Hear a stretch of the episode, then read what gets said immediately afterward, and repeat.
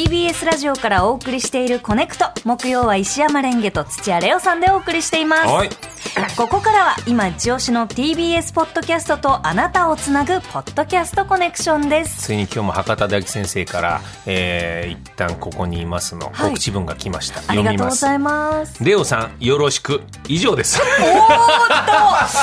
どんそどうんなんですよ。潔くなってきましたね。あ、後編なんでね、ええタマさんが、うんあ今回出ておりまして、はい僕前編聞かせていただきましたけど、もう大吉先生はタマさんのあのどうしてこうなったかの本で読んでるから詳しかったけど、俺知らなかったから、ええ。面白かった。よたけしさんに弟子入りする時の話とか面白かったいやー聞きたいですね。ご自身の声でね。オールナイトニッポン終わった後の夜中の3時にえ必ず行くであろう焼肉屋の前に毎回立って待ってた、へー、かっこいい。うん、でそこで中入ってけって言われて、わあ。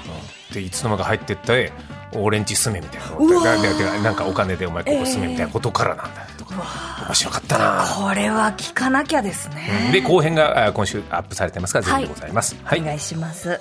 ということで、ここからは今一押しの TBS ポッドキャストとあなたをつなぐポッドキャストコネクションです。あ、えーここ、はい、えー、すみません、もう一回読んじゃいました。うん。いいよ。さっきのさっきのジングルも2回連続だった ません。ら大丈夫。失礼いたしました。ちょっと念入りにやっちゃいました。はい。そうだね。えー今回ご紹介するのは、井上貴博土曜日のあ、スピンオフ番組、脳科学ノーライフです。はい脳科学者の西武之さんが、井上アナウンサーやリスナーさんたちの脳に関する疑問や質問に回答します。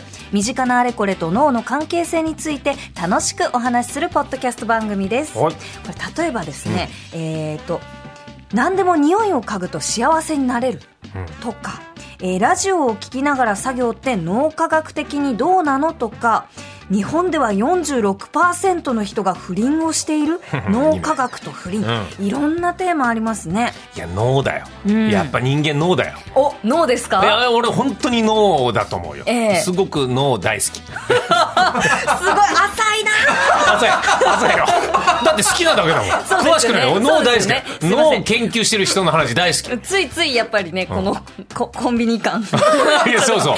脳大好きっていうキャンペーンありそうじゃないそうですね、ん。脳大好きということで、はい。詳しい方のお話聞いてみましょう。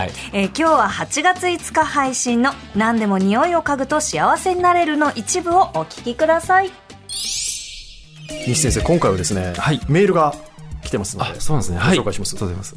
匿名希望の方ですがはい。外回りの仕事をしながら拝聴していますありがとうございます僕は匂いが好きです すごい書き出しですね何でもクンクンしますなるほど。変態ではないんですけど 脳科学的にどうなんですかあ、なるほど。これ個人的に私もわかるんですよあそうなんですね結構匂いに敏感でああ、なるほど。はい。はい。あの、柔軟剤とかすごくこだわってしまう。そうなんですね。で、なんかこう、空間の匂いとか、まあ、人の匂いもそうですし、えー物の匂いもえーはい。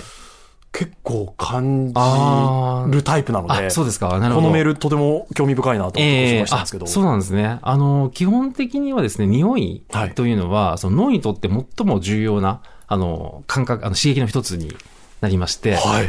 あの、実は脳というのはですね、はいあの、香りですごく活性化するんですね。で、あの、実は香りというのが、その五感の中で最も早く伝わる、あの、刺激というふうに言われてまして、五感の中で最も早く？はい。例えばその、まあ、こう腕をこうつねるじゃないですか。はいはいで、つねると痛いっていうはいシグナルが、はいその、まあ、腕を、神経系を通して、はいまあ、脳に伝わるんですけども、でも匂いというのがですね、このキューキューといって、はいその鼻腔の奥にあるんですけども、これ実はもう脳の、ともすぐ直近なんですよ。ああ、位置的にも近いわけですね、はい鼻で。はい。そう、なので、あの、匂いを感じた瞬間にはあ、実はもう0.1秒で伝わるんですね。しかも大脳辺縁系と言われている、その無意識、あの、原子脳と呼ばれている、あの、私たちの感情とか、はいその根本的に欲求を司るはい場所にダイレクトに伝わりますんで、なので、香りを嗅ぐと、実は気分が変わることってありませんあります。いや、ものすごくあります。ありますよね。はいまあ、柔軟剤もそうですし、あと、記憶が呼び起こされたりとか、あの時の匂いだとか、あ、そうなんですよ。あ、元からの香りだとか。ああります、あります。そうですよね そうですよ。で、それも実はあの、プルースト効果っていうふうに言われてまして、はいあの、実はあの、海馬っていうのは記憶の中枢だったりするんですけどはいはいも、はいはい。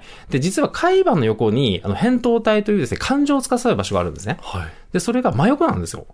で、実はあの、香りとそこに働きかけるので、なので、香りを嗅いだ瞬間に、まあ、例えばその、まあ、9月に、例えば秋とかに、金木犀の香りを嗅ぐと、はいはいはい。なんかその昔のこう情景が思い浮かんだりとはい。か、あると思うんですね。で、なあと元カノとかもあると思うんですけども、で、それは、実はその海馬にアクセスすることによって、実は過去の記憶が想起されてるっていう状態。で、これを専門用語でプルースト効果っていうふうに、まあ言われてるんですけども、なので、あの、感情を呼び起こす作用があるんですね。へーそれは海馬の隣だからってことなんですか？たまたま海馬をそうですね。はい。刺激して。そうですね。なので感情も変化しやすい。要は原子炉にもうダイレクトにアクセスするので、あの、もう本当内側から活性化されるっていう状態なんですね。